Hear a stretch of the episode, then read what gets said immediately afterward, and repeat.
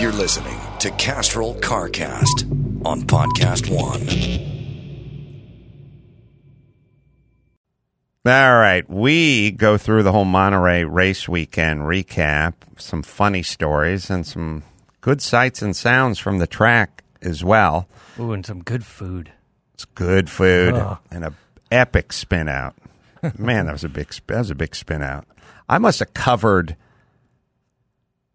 three hundred feet in that spin out. Oh, it's fantastic. That was a full football field. It's, it's going. Dramatic. Yep. Always embarrassed, never scared. That's the name of my next book.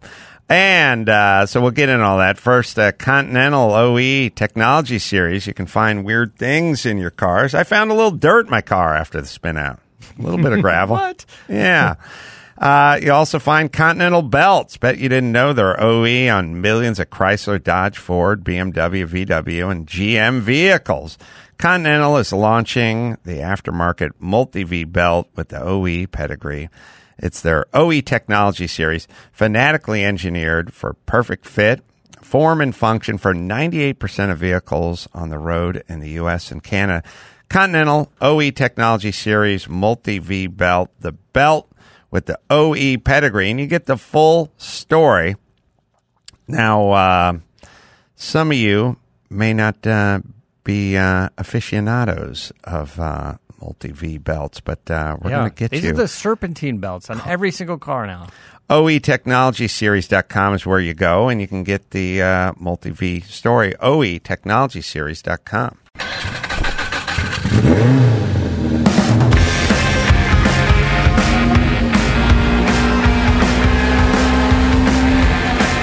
On, got to get on a get on. And welcome to CarCast, man. Carl, that's good. That's Matt the moderator, D'Andrea over there. Hello. Man. Just Matt. Matt the moderator, yeah. man.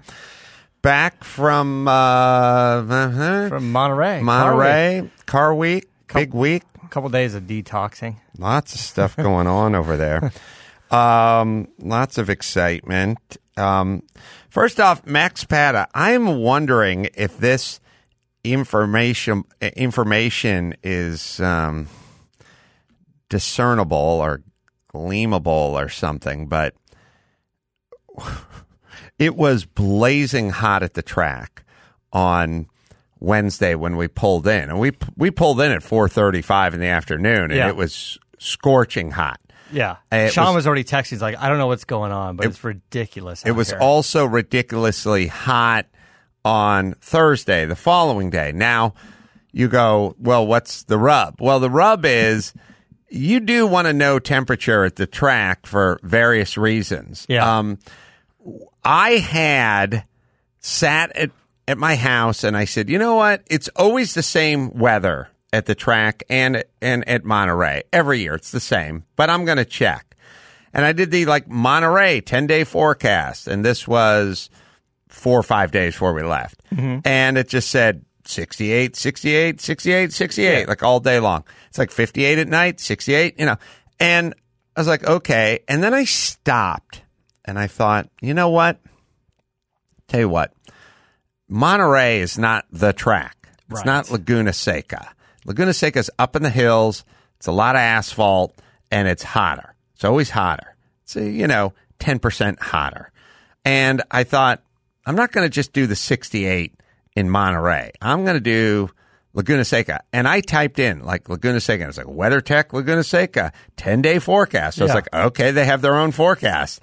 sixty-eight, sixty-eight, sixty-eight, sixty-eight, sixty-eight. sixty-eight. Uh, we pulled in. It was one oh one. Yeah. I mean, it was oppressively hot. Now, you go like, wow, so what's the big whoop? Charles got me a cool shirt and a cool bucket and a cool everything to ride around in that car, but yeah. I checked the temp, and it was sixties. So I was like, I'm not going to – I don't want to deal with wiring this thing up and have one more thing for Sean to try to figure out. Right, and if it's not going to get used, it's just – not going to get just, used. Like, just forget throwing it. a wrench I'll, into I'll, his whole... I'll use it what, next time we go to Fontana on yeah, Father's sure. Day. I'll use it. So um, I was like, it was insanely hot. And then I became obsessed. Like, what, what's up with the ten-day forecast? And not only the ten-day forecast, the day before we left, I plugged it in. So then I was like, wait a minute. So I told Matt, Matt, look at it, track tomorrow, Thursday. What's yeah. it? Thursday at the track. They must have changed it. It's scorch. It's blazing. Anyone you spoke to there, including Bruce Canepa, who's been there every year for thirty years, went, Wednesday was the hottest day it's ever been at this track. Yeah. Ever. In yeah. any month. And so I was like, okay, what's it going to be tomorrow? It's like sixty-eight. sixty-eight. And I'm like, oh, wait a minute.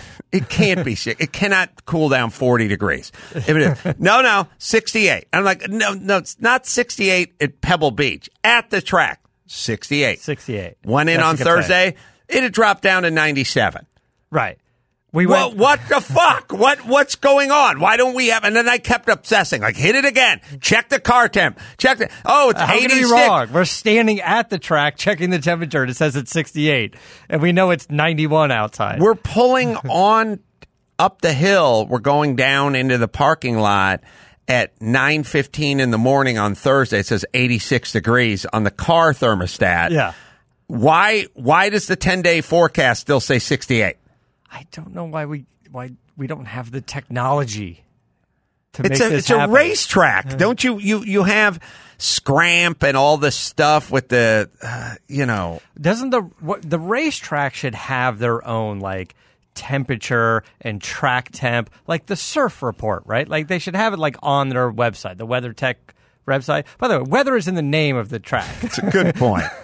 And look, guys, for tuning purposes, for tire purposes, yeah. for things like that, want to know, cool suit, cool shirt. They want to know what yeah. the temp is when they're coming out from Oregon I mean, for, for four would, days. It would help. It would help. Yeah, it would help.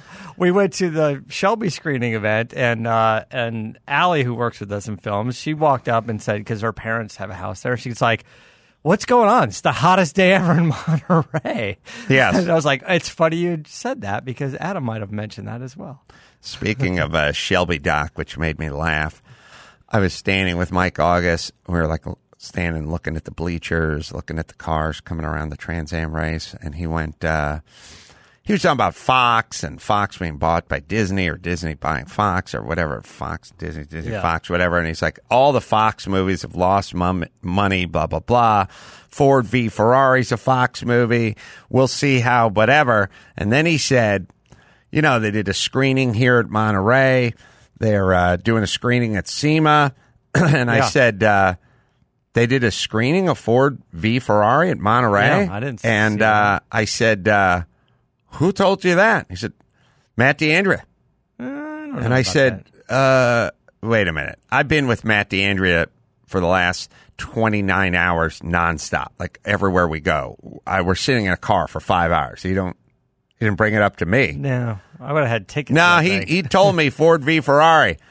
I said, we did a Shelby screening, and he goes, oh, you guys did a Shelby stra- screening? And I said, yeah, we, we did a Shelby. We, we did a Shelby screening. And he's like, oh, okay. I didn't know about that, but I did know about the Ford v. Ferrari screening. And I said, Mike, I I believe, once again, I, I, I believe you're wrong on this. I've been, Matt said we're doing a Shelby screening, and in your mind something yeah. went that way, but we're not doing a there's no Ford v. Ferrari screening because A, Matt would have said something to me thirty times. It would have been on our calendar like, hey, we want to go check out yeah the do you want to see it, they're screening it, let's go right. let's get well, the advanced preview. That's what he told me. I was, I was like, no, he didn't he didn't he did not tell you that. He did not did not tell you that. Uh As someone pretty close to this, I feel like I I'm sure I did not tell him that. So uh, we went there. The car was there. The car was there probably at noon. Because Sean likes to get up in the middle of the night and drive. He left at like four in the morning. It was so crazy, novelty, hot. Sean hates the heat, and obviously on the asphalt and everything with under the car and everything like that. We started the car before we left. Um. Yeah. We warmed it up a little back in L A. We got, that is the last time the car started under its own power. The car, we literally, that car, there was no starter issues. There's no clink, clink, clink. There was no sound. There was yeah. no anything. There was no grinding. There's no anything. We just turn the key, car start, turn the key, car start. Last three years, turn the key, car starts. Yeah, no problem. Load it in the trailer. Load it, turn the key, car starts, good. Shut it down, load it in the trailer, unload it at uh, on Wednesday, show up Thursday morning to do practice, no starter. Doesn't work. For the entire weekend. The entire weekend, no way to start the car. That I mean, what a way to fucking start the weekend. Like, like you understand, the car started two hundred seventy-one times, yeah. but it was the two hundred seventy-second time, which is when we're at the track on Thursday yeah, morning, yeah. and it stopped. Clearly, we got hit by an E M P. That's and right. And fucked up our solenoid. Like, yeah, like uh, War of the Worlds Cruise. With Cruise. Yeah, Cruise could have fixed Putting it. Putting that three oh two in that uh, sixty-six Rent Eraser. So anyway, we're like, oh, the starter's not going to work for the entire weekend? Yeah. And then Sean started to, like, check everything and pull the starter. Thursday morning run group, ten forty-five. And I said, uh, it was like, I don't know, nine forty-five, and he's like taking the starter out, and I was like, hey man, uh, if we can't get that starter fixed, we got to bump start this car. Yeah.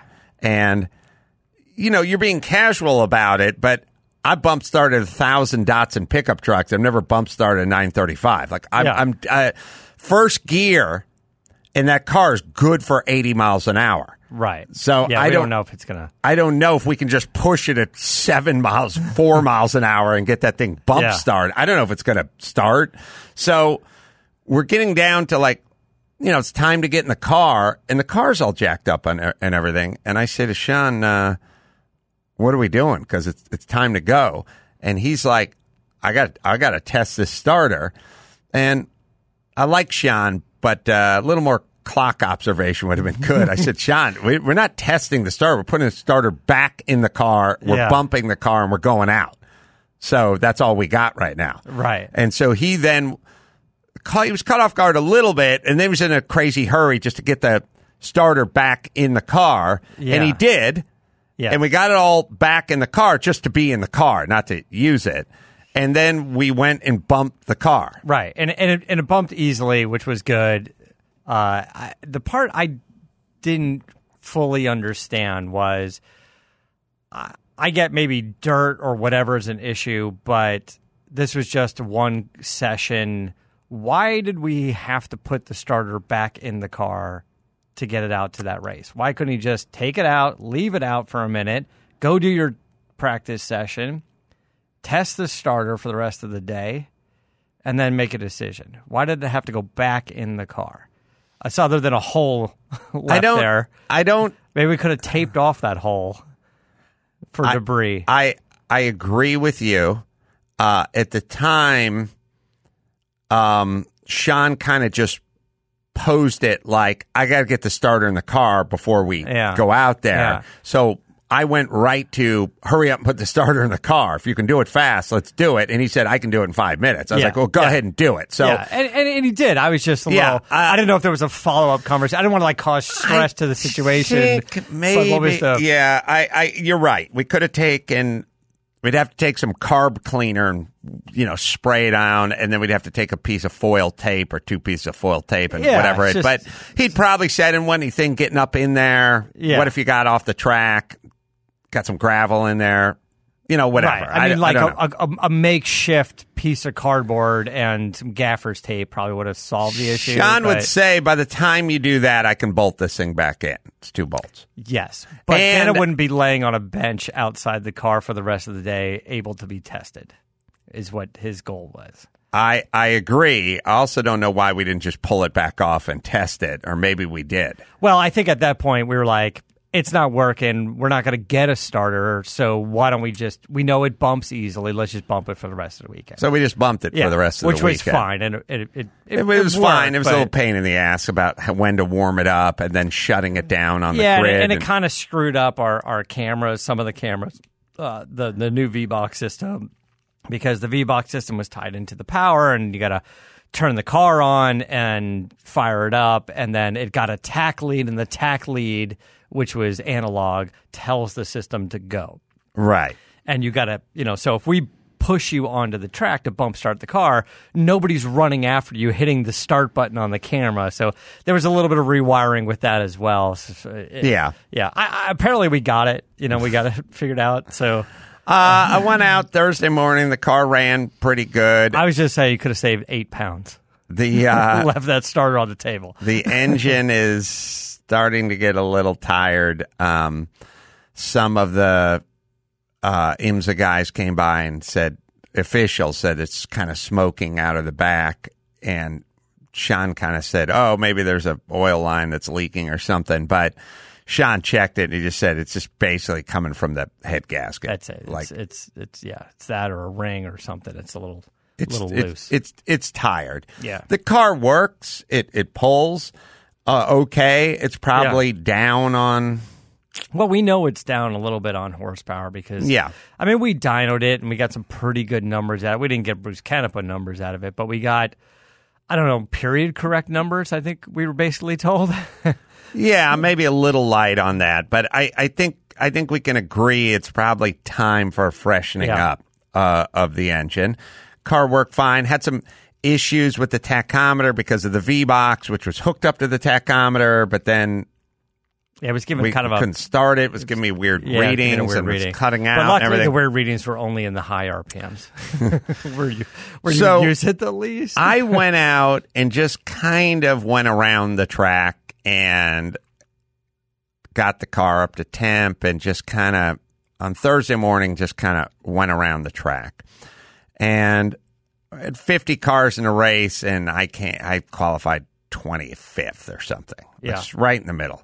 And then um, we went out again on Friday morning and probably picked up a little bit of a pace and got the car up to, well, let's see, up to fourteenth or fifteenth, I, I think. Well, Friday when we pulled the sheet, it was twenty-fifth. And then Saturday morning at the first race, uh, yeah, yeah. So you qualified up to up to fifteenth. So Saturday morning you started in that fifteenth spot. Right. And fourteenth? fifteenth. Somewhere in there. Somewhere I in can't there. remember, yeah. fourteenth or fifteenth. Anyway, um, then, no, I'm sorry.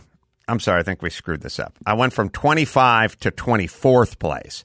Then I went from twenty-fourth place to fourteenth or fifteenth place. And then so on Saturday, for the right. Saturday morning race, which is a race, uh, they just have two races. There's two races. And a- all the practice sessions are qualifying sessions. Yeah. And uh, I got hollered at a little bit by the IMSA guys for missing the checkered flag in the practice session, which is up on turn seven, which is I'm always looking for the checkered flag start finish. The rules are, I don't believe we went over this too clearly in the driver's meeting, but the rules are when there's a pace car on the track, the only place you're going to see a checkered flag is start finish. Okay. When you're doing a warm-up session or qualifying practice or something, but no pace car, just get out there and start getting into it. Yeah. You will see, it's a newer thing, you'll see a checkered flag on turn seven so that you can pull in without going around again. Right. So they're saying race is over. You don't have to come in, finish line. Come in. You, you want to come in as quickly right. as you can because I they want to get the next group out. Didn't see the checkered flag on turn seven because I wasn't really looking yeah. for a checkered flag on turn seven. I went around and saw the checkered flag start finish, which I okay. thought, oh. So you had to go around again basically to. You to add about in. three quarters of a yeah. lap on yeah. your whatever. And ooh, you got a parade lap in there. Yeah, I know. Corolla's taking a solo lap at the right. end of the race. So I was told about that and I was told about smoking. We'll, uh, We'll tell you about, uh, I'll show you a lap from the morning session lap. I just said take lap eight and lap nine, and I just sort of remember the end of the session coming up on some cars and having it be good speeds. First, I'll tell you about Castrol Edge, stronger under pressure. Engines can lose up to ten percent of performance due to friction. Castrol Edge with fluid titanium transforms under pressure. Keep the metal from rubbing and robbing each other, everybody. Three times. Three times, fool. Stronger than leading full synthetic. Against viscosity breakdown, Edge that's formulating ways to exceed the toughest industry standards. It is Castrol Edge, everybody. Yeah. Uh, we'll let you hear the sights and the sounds, or at least yeah. hear the sounds. So we're going to post these up on uh, YouTube and uh, car cast show dot com. Mm-hmm. We'll probably edit them up and clean them up a little and blah, blah, blah. Probably. Oh, I met Brad Frizzell, who's the guy who won the championship in the car that I'm, the Z car that I'm coming up, the mm-hmm. um, the orange one. Yeah, I think it was called, God, it, it was called, I'll think of the name of it. Uh, you can go ahead and run it, uh, Max Pata. Uh, Transcendental Racing. They put more, they put a concrete runoff strip around the first turn and the second, and also my pedal was going too deep to do the heel toe again. Yeah, we had some brake had some fade and some braking related related issues. So this is the in-car camera we're looking at, over the shoulder, out right. the front window. You can see really what's going on. I was, um, they put some cement runoff outside of turn uh, six, the uphill. I should get my turns figured out. The turn six, where you go down and dip down, you can you can see it. Some of the some of the times I was using a lot of it, sometimes I I wasn't. But they've added some cement where guys would hang tires all the time right here, go in apex, go wide there, onto the green, past the runoff. Yeah, yeah, I see it. They they added it on there, which is interesting. Interesting uh, concept, or I don't know if it's a concept, but guys would hang tires there all the time and just shoot gravel yeah. onto the onto the track. Um, so the car's running pretty good at this point. I'm running pretty consistent lap times, and we're starting to get a little comfort level. Later on, I had a horrific spin. I think it was driver error, but someone told me that F one cars dropped a little oil down there as well. The, at the end of the at the at the end of the straight, probably going about one thirty, one thirty-two, something like that. But the brakes are kind of fading and going deep, so you have to really. It's right. a little nerve wracking because you want that brake pedal at the end of that long. Into that long yeah, straightaway. Sean bled the brakes again at the track. It just wasn't really solving the problem, so it's got to be looked at. Yeah, and I was starting at some point to slide the car around a little bit, and I was starting to get comfortable sliding around a little bit. Some some would say too comfortable, perhaps, and that's where the big slide out occurred. Uh, but again, going up the hill and coming around to the turn where they, again they added they added some uh, runoff right there. Oh yeah, I see. See on the other side of the striped line. Yeah, when you guys watch the video, you'll see. I don't know, it looks like a blue or a greenish teal kind of cement yeah. off to the side. The car in front of me did not have their brake lights working, which always kind of I, I don't like it. I like yeah. to see where they're braking as they're going into turns right, and things yeah. like that. I don't know what the rule is. The rule is probably you're supposed to have them. I don't know if they fail or they shut them off or like what they what they do. I was getting into first gear at the end of the at the end of the Andretti, whatever. Uh, not the Andretti, but the end of the at the end of the straightaway or beginning of the straightaway. We're pulling up on uh, our friend. Yeah. Looking good. Have. Looks looking like a fast lap. Looking yeah. good. So in the in your race, we'll talk a little bit about the the spin out, and we probably got some footage of that we'll we'll post at some point. But uh, yeah, I think it was turn turn three. You came out of turn three, and um, I saw a couple guys spin throughout the weekend. I saw one of those uh, uh, Greenwood Corvettes uh, uh, spin out there as well, um, and. Uh, The session right before you in the Saturday afternoon race, basically the last of, of the races for everybody, uh, they had the you know the vintage F one group out there, and those guys were running hard. And from from the very first lap, uh, one of the lead cars was blowing a lot of smoke. Mm-hmm. And, and he ended up doing like, I don't know, two laps or something um, before the pace car came out, and uh, and they determined it was it was an oil leak, and it was it was pretty significant. Mm-hmm. So they needed to to stop that group, but because it was the end of the day, didn't want to ruin it for everybody, so they postponed everything about twenty minutes. They had to clean mm-hmm. up the track. They had to get that guy off the track. Then they let those cars go out again, and the weird part was, I don't know if they just tightened an oil line and he went out again, because when they restarted the race, it looked like somebody was blowing smoke again, mm-hmm. which was interesting. So there could have been a little bit more oil on it, and and I was sitting in the uh, in the suite where that turn three is, and that's where you came around.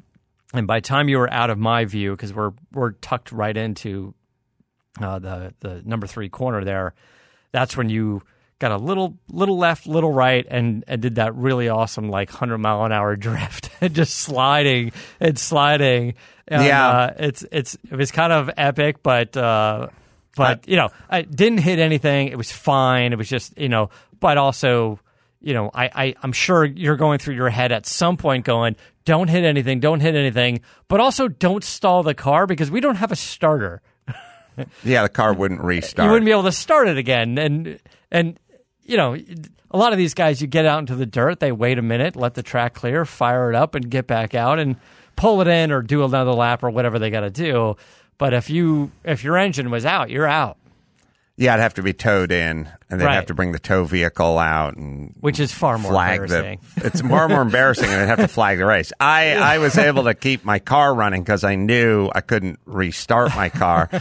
Uh, when I was watching game film of it, Uh, I was trying to catch up, and I was sort of reeling in this guy in this R S R who I've seen there many times before, and he was actually the same guy I think I was trying to reel in when that nine fourteen came all the way down the track and sort of cut me off. Yeah. And uh, by the way, when you see that when I spun out or went to the dirt, famously my Z car, that corner, that line, everyone just runs through the middle of that corner and then goes down. That guy went way out. Yeah. Thus going like, okay, here almost I come. Almost like he was saying pass and me then he I'm just came slow. Way down. Yeah. into and they, like, you don't do that turn like you do normal turns where you go out and then you come all the way and you run through the middle of it and then you kind of yeah. apex it. But anyway, uh, I was trying to catch up with this guy. Now, what was happening is it was the last race of the day. We're about six laps in. Um, I was getting comfortable kind of sliding the car around a little, like having it slide out mm-hmm. around the corner a little and gather it back up again. I'd done that on a few turns where the end kind of came out and I got up, I got on it. And if you see guys drive these nine thirty-fives, they're just sawing away at the wheel. The end's yeah. sliding all over the place. They're just sawing away. So the question is, is once you go through the corner, once you try to apex the corner, how soon before you get back on the boost? And the, the sooner you get back on the boost, the better yeah. for speed. So what I did is I was looking at the film, the driver's error part is instead of tracking it all the way out after, you know, try to hit the apex and then track all the yeah. way out. Instead of tracking all the way out, I went, well, I'm comfortable sliding this car around a little. I'm going to get back into it and and cut it a little bit short and try to get down the track sooner. Okay. Versus tracking yeah. all the way out. I was like, I'll just pull it pull it a little harder to the right. The end will come around a little, and I'll just track it. I'll start going straight down. And the car started sliding a little bit, and I was like, I'm not I'm not getting off. I didn't get off it. I was like, uh, I'll, I'll just, I'll, I'll, st- I'll stay into it, and I'll just, I'll just, I'll just drift it a little, and then I'll just smooth it out. Yeah. But it then, of course, it just snapped the other direction. I didn't brake. I didn't do anything. I just, I yeah. stayed on it and just sort of like, oh, I'm going to just kind of drift it out a little bit, and then just popped. Yeah. The other huh. direction. So there was no just, just a little, a little less, a little. light on throttle input, and they start shifting weight around on that car, And uh, even just a little off the gas can put a little nosedive, and that was probably just enough to yeah. Well, we can watch it. We can listen. We can listen to it too. You can hear that. I don't really get off the throttle when the rear end starts going mm-hmm. around. I don't think we're uh, going into turn three.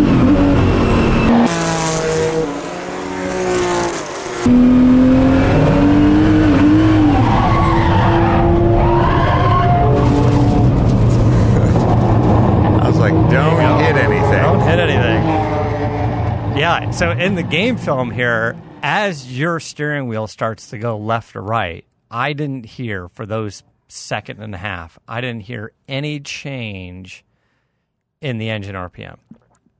No, I tried to stay. I thought as it started to drift, I was like, don't punch at the brakes. Don't back off the throttle. Just stay on it. Kind of drift through it. We can... Kind of watch Let's it. Watch it. Watch it again.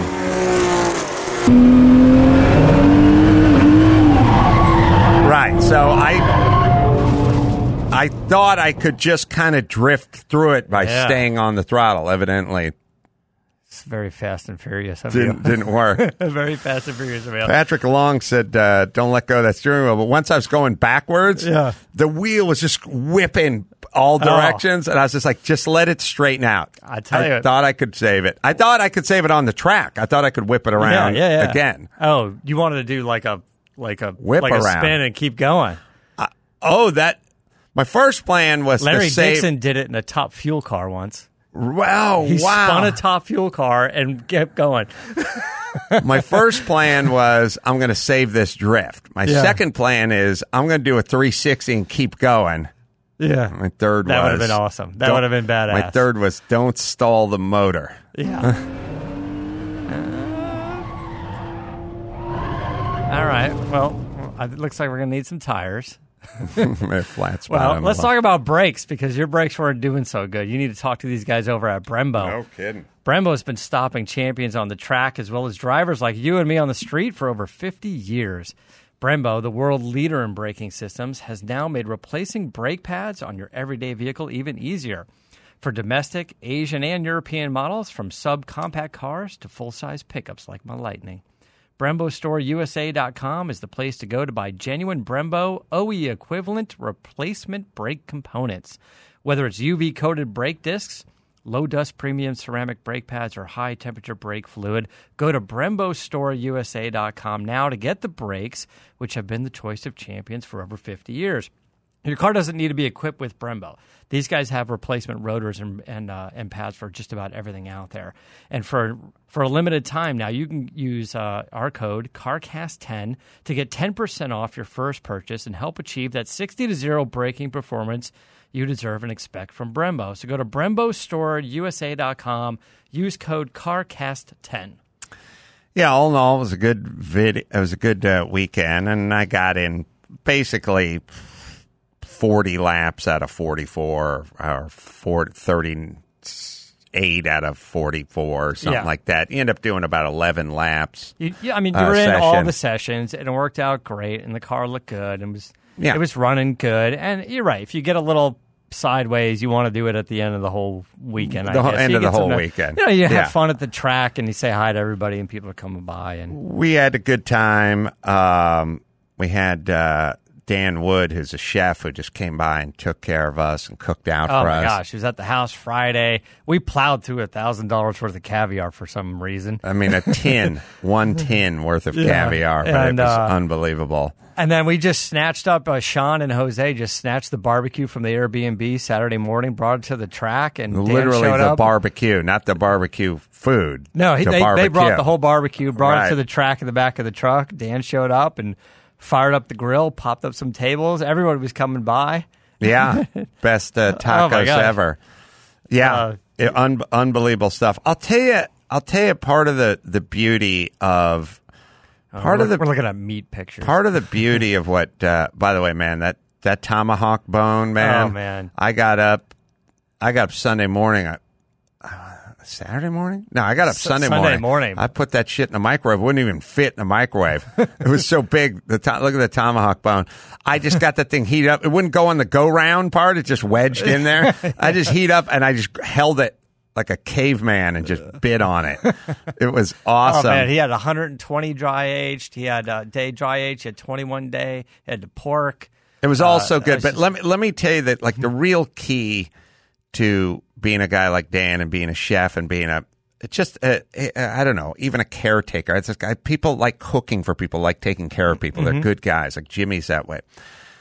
When you go in and uh, you go, I'm going to have caviar for you guys at the house, and I go, mm, I'm, I'm from North Hollywood. I don't I don't really go for that stuff. Like I like you know I like a nice fish and chips or hot dog on a stick or something, you know. I'm a caviar yeah. guy. Yeah, you're a baller. Next thing you know, I ate like twenty-eight chips with caviar on them yeah. because we put the creme fraiche. And oh, gosh. There's a difference between the one thousand dollars caviar and the eighty bucks caviar. Yeah, not weird and salty. And I got to tell you, he just got a, I would call a high-quality sort of, Uh, not organic, but like a chip, not, you know, not a Pringles chip, but yeah, like yeah, a yeah. high end, like if you went to a nice store and bought a bag of nice chips with sea salt or whatever, you got a good chip, put a little creme fraiche on there, put a little caviar on top of that, and then a little, uh, was it oh. scallion or something on top of that? And then he was like, that? Just take the little roasted potato and smush it.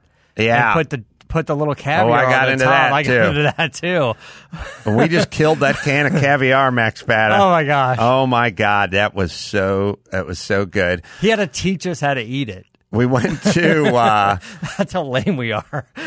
uh, did stand up with Adam Ray. That was a good night. We went yeah. to the uh, Shelby doc. That was good. We went to the Acura party. I forgot we did the Spike Ferriston thing. Like at some yeah, point, Spike somebody Ferriston. said to me, "Like you're kind of busy, aren't you?" I went to the D M V before we went That's to right. Spike's thing. It was a it was a pretty um, activity laden uh, weekend. Yeah, uh, but it was good. The guys at the track were good. Uh, I want to thank Ardell at WeatherTech for always helping out, and uh, Charles over at Infinity and. The Lincoln Navigator. Oh, yeah. What a great Charles and Infinity. Charles oh. doesn't work at Infinity, although oh, who oh, knows? sorry. Yeah, Charles Infinity. I was trying to think. Are we thinking Charles? Mm-hmm. Yeah, he did, he produced the show because I could Yeah, he there. did the he did the show. I All right, thanks, Charles. But then but then he, But mostly Infinity. He made Chris Morgan his waiter after that. That's right. Yeah, oh my god, that was embarrassing. We were all out for drinks. We had a big table. It was all of us. It was Nicky Cat, who's so fantastic. He's such a nice guy. And Chris Morgan. And Chris Morgan's friend, his doctor friend. Fernando. Fernando Fleischman, Doctor Fleischman. And uh, Charles was going to order food and drinks from him. And uh, super embarrassing. Well, what, what, what we talked about on A C S, which was funny, is Charles hadn't met everybody yet, I don't think. Charles sat down at the table. Chris, because he's one of those gracious guys, it was one of those stupid things. You know, I don't get the rules. You know, like the rules in life, like it's like the Portola Pub. Yeah. And it's a good, medium, decent-sized pub restaurant. Yeah. And then... At a big weekend. At a big weekend. And you may sit... just outside of the big opening. It's not like a door or anything. It's just like a big ten-foot yeah. wide opening. And they have tables and chairs outside. So it's like saying – it's like it's like if you opened a, a, a Mexican restaurant and you said, oh, you want to sit on the patio? And you went and sat – your group of six or eight went and sat down on the patio and you went, uh, can we order some drinks? Oh, you got to walk it in and do it from the bar. Yeah. And I you go – have the but seat. you you have a waiter walking around. Yeah, he doesn't go to the patio. It's like the patio's not a door or separate location. It's just one big opening. Yeah. Have the person's literally step two feet outside of where they're working and then order the table of eight with all the rich white guys here. Order it up. Right. Someone's getting a big fat fucking tip. Like whoever missed out on the Chris Morgan tip missed out big time. Because oh that guy God. tips. He's the nicest guy ever. So yeah, if I was a waiter there, that'd be the fr- I I would pick up that table oh, in a and, second. And you're kind of overselling at patio because this was all indoors. This it's was, all indoors. It's all on the same roof. It's literally just the chairs and table that is outside. We were on the other side of a planter. We're not even outside. We're all under the same roof. This is a planter. We're on the other side There's of it. There's not even like a door to go through. There's like a step with a planter. And so we're like, can, can we sit at this big table? There's like nine of us. They're like, yeah, but you can't. We're no, we're not coming out. Like, you have to go to your. And it's like, why have that rule? Why is that a rule? Why is it a rule? Who does it benefit? I don't. I don't know who makes that decision, because the waitress working there must go, okay, but that's. That's five hundred dollars worth of drinks. Like, how much am I going to make off that table? And now I can't serve that table? Like, and it's the one weekend a year where maybe you drop the right, drop it. And I don't. Isn't there precedent for other restaurants where they walk to different places and get orders? Like, oh, it's like it's never been done before. It's literally under the same roof, in the same place. It's just on the other side of the opening. And yeah. They're like, yeah, well, if you're going to sit there, you're going to have to take care of your own drinks. So. Now, Chris Morgan has to get up and walk back and forth to the bar five times because there's nine people. And he's the guy that's like, I got this round, guys. This is on me. I'm going to take care of it. And so he goes up, but try to. He, I ordered one of his martinis, and he ordered one of his martinis. How many martinis can you hold walking back to it? Drink to transport is a martini. Right, right. So he's walking back and forth. He's dropping off my martini, his martini, and he's going back. And, and somewhere in the shuffle, when he's dropping stuff off, Charles looks at him and goes, hey, I'd like to order some appetizers. I, I, Chris probably put the order in. I don't know what he did at that point, but or unless the rest of the table lit him up. It's like, uh, Charles. No, no, everyone just watched him. And then course, Chris, give it a beat, see what happens. Chris played along immediately. Was funny. He was explaining the kitchen was closed, and Charles was like, well, can you can we get some calamari? And he's like, uh, I can check. And he's like, Charles like, I don't know. Charles goes, Charles goes, uh, and Chris like, I can check, see if we can get, open the kitchen, get some calamari. And Charles like, you know what? Uh, I'm uh, just give me a give me a blue moon, and I'm gonna just go to the counter and get a get cookies from the counter. And he gets up and he walks over. So we didn't even have a chance to tell him. He just gets up and leaves. Oh, he got told later in the night when he was sitting there and everyone was. Well, Adam Ray was sitting right next to him watching the whole thing like with amazement. And, and, and Adam's coming at it from a comedic standpoint. So he thinks. So Adam reminded me of something I said that I, I forgot about. But he turned when Charles got up and went to the front desk to go get some Toll House cookies. Mm-hmm. Um. Adam looked at me and he goes, is is that a bit? Is he doing a bit? Is he doing a bit? And I said, Charles doesn't do bits. He does it's, as in it's happening. It's happening. There is no bit. It's all it. And he's like, he doesn't know who that is. He's trying to process it through the filter of a comedian and thinking if this yeah. guy's with our crew, he's got to have a sense of humor too. I- I'm glad Adam Ray came out to the track ahead of time. He was so great. He was so funny. And that whole that whole dinner, that drinks, it was funny.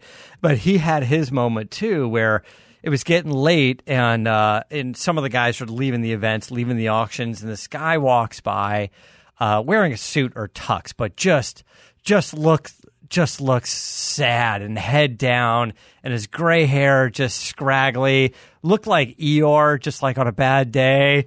And uh, Ray's like, look at this guy. He must have just like, you know, lost the best day of his life. And I go, no, no, no. That's Rob Myers. He's the R M in R M Sotheby's. He owns the whole auction. It's all his place. And he was just, I don't know, just a long day. They had the big Hitler car oh debacle. My God. Oh, my God. That was uh, that was that was crazy. That's We're going to have to save that one for a, for another day. We I think we got some game film on that, too.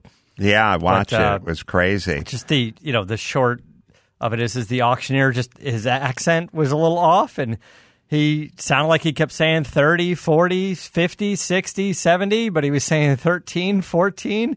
He didn't pronunciate teen yeah, now, very well.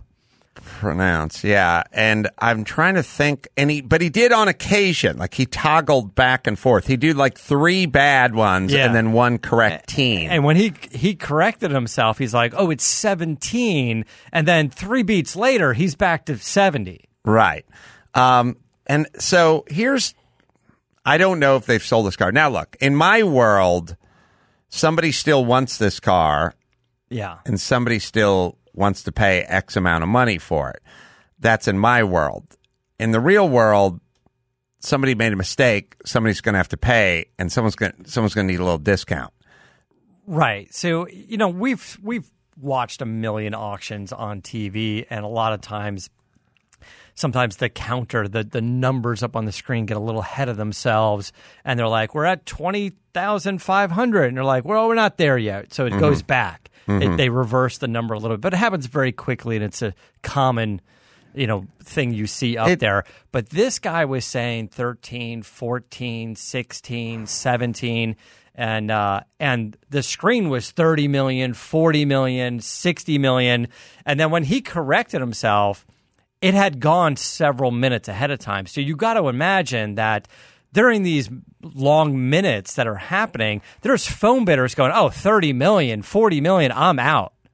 And they're hanging up the phone. And people are probably leaving the room going, it's too rich for my blood. I'm did, out. Did we ever figure out what the reserve was on the car? We like, don't know I what have... the reserve was, and it stalled out at the seventeen million dollars in no sale. I'm sure there's scrambling going on in the back. I have room, seen but... an R M auction on T V that was from, I don't know, two thousand sixteen or something like that, where the guy brought the one-off Ferrari, like center seat, like pre-Dino, whatever. It's, uh, uh, uh, God, Luigi, whatever, Junior, first guy to import the stuff out to. Yeah, to, yeah, I forgot that dude's name. Uh, Canetti. Luigi Canetti Junior And Luigi Canetti won Le Mans, I guess, in a Ferrari, and then started, was the first Northern North America importer of Ferrari and blah, right. blah, blah. And his son still had this one-off car. And I think it got to like twenty-three mil. And Luigi Canetti, I just remember like is looking at, uh, he, he was, uh, looking at the host and he's like, ugh, tough day at the office. Tough like day. I remember like, like, nah, like twenty-three million dollars for the car that was handed down to me. Right. Not got, the car I, I paid twenty-two five for. Right. He looked at Wayne Carrini. He's like, oh, boy, this is this insulting. and, and now, but now here's the thing. It's a one-off Ferrari. Yeah. We can tell you what Testarossas cost. We can tell you what G T Os cost. We can tell you what nine thirty-fives cost, give or take. But one-offs are tough. This is a one-off Porsche, and it's not yeah. even a Porsche. That's nine years yeah. before Porsche. So you can say this is a fifty million dollars car, and then someone else can go, not worth anything over twenty-five. Look, and the next guy can go, it's not worth over twenty. And who's right? I don't know. The room wasn't surprised when he was saying fifty, sixty, seventy million. The room wasn't right. surprised. Maybe phone bidders were out and they were off the line. Right. That's the bad part. But when he goes, oh, it's seventeen, not seventy, boos across the room. Boy, the temperature changed in there quickly. I can't imagine owning that thing and going from seventy to seventeen. Yeah, that's All the right. bummer part. For We'll them. Get into more yeah. details next time. First, let me hit uh, Geico. Everyone's got the to-do list. Mm-hmm. How about you add, save hundreds of dollars on your car insurance? You don't have to go anywhere. Just go to geico dot com. fifteen minutes, you could be saving fifteen percent or more on your auto insurance. Yeah. Take that extra money. Go uh, hit an auction, man. See if you can get yourself a Porsche. And uh, this is the best to do you're going to do. Go to geico dot com, spend a couple of minutes, and see just how much you could be saving on your auto insurance. So, yeah. uh, good time. Lots of activities. Sonny was having a good time. Hey, Max Pata, did you find anything about the temps at the track or the temps on Wednesday or Thursday versus just the sixty-eight, and and why that, how that works? Like, here's the whole thing.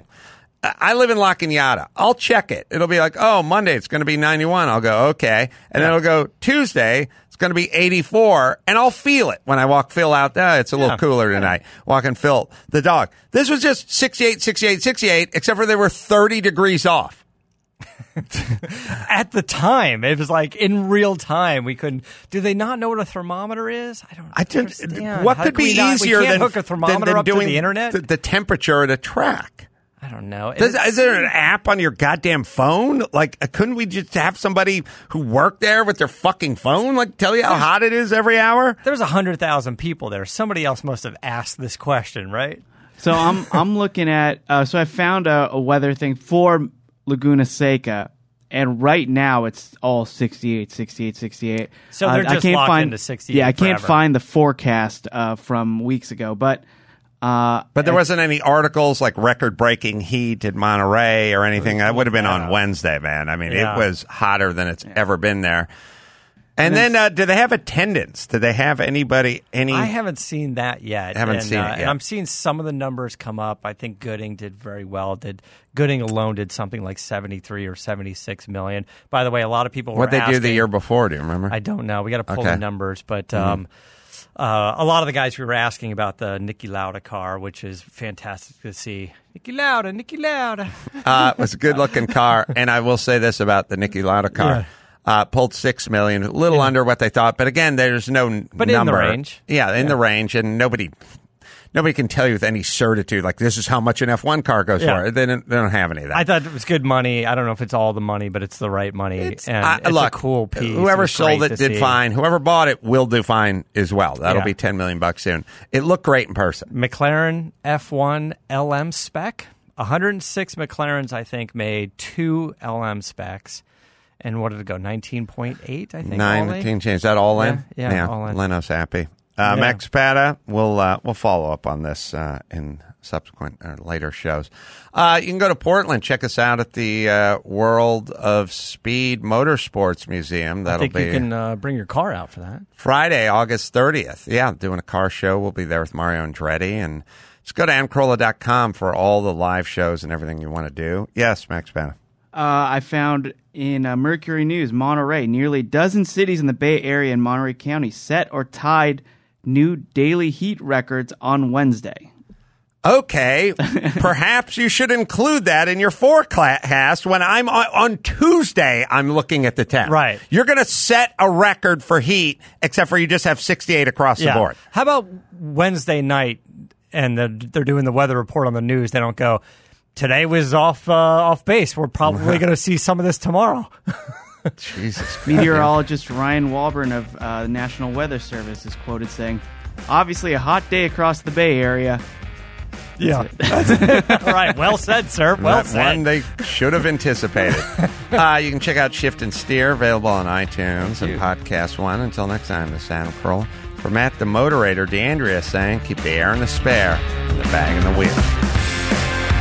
For the latest updates and call-in times, follow the show on Facebook, Twitter, and Instagram at CarCast Show. If you'd like to write in, fill out the form on car cast show dot com. And don't forget to give us a nice rating on iTunes. CarCast is a Corolla Digital production and is produced by Chris Loxamana. For more information, visit car cast show dot com.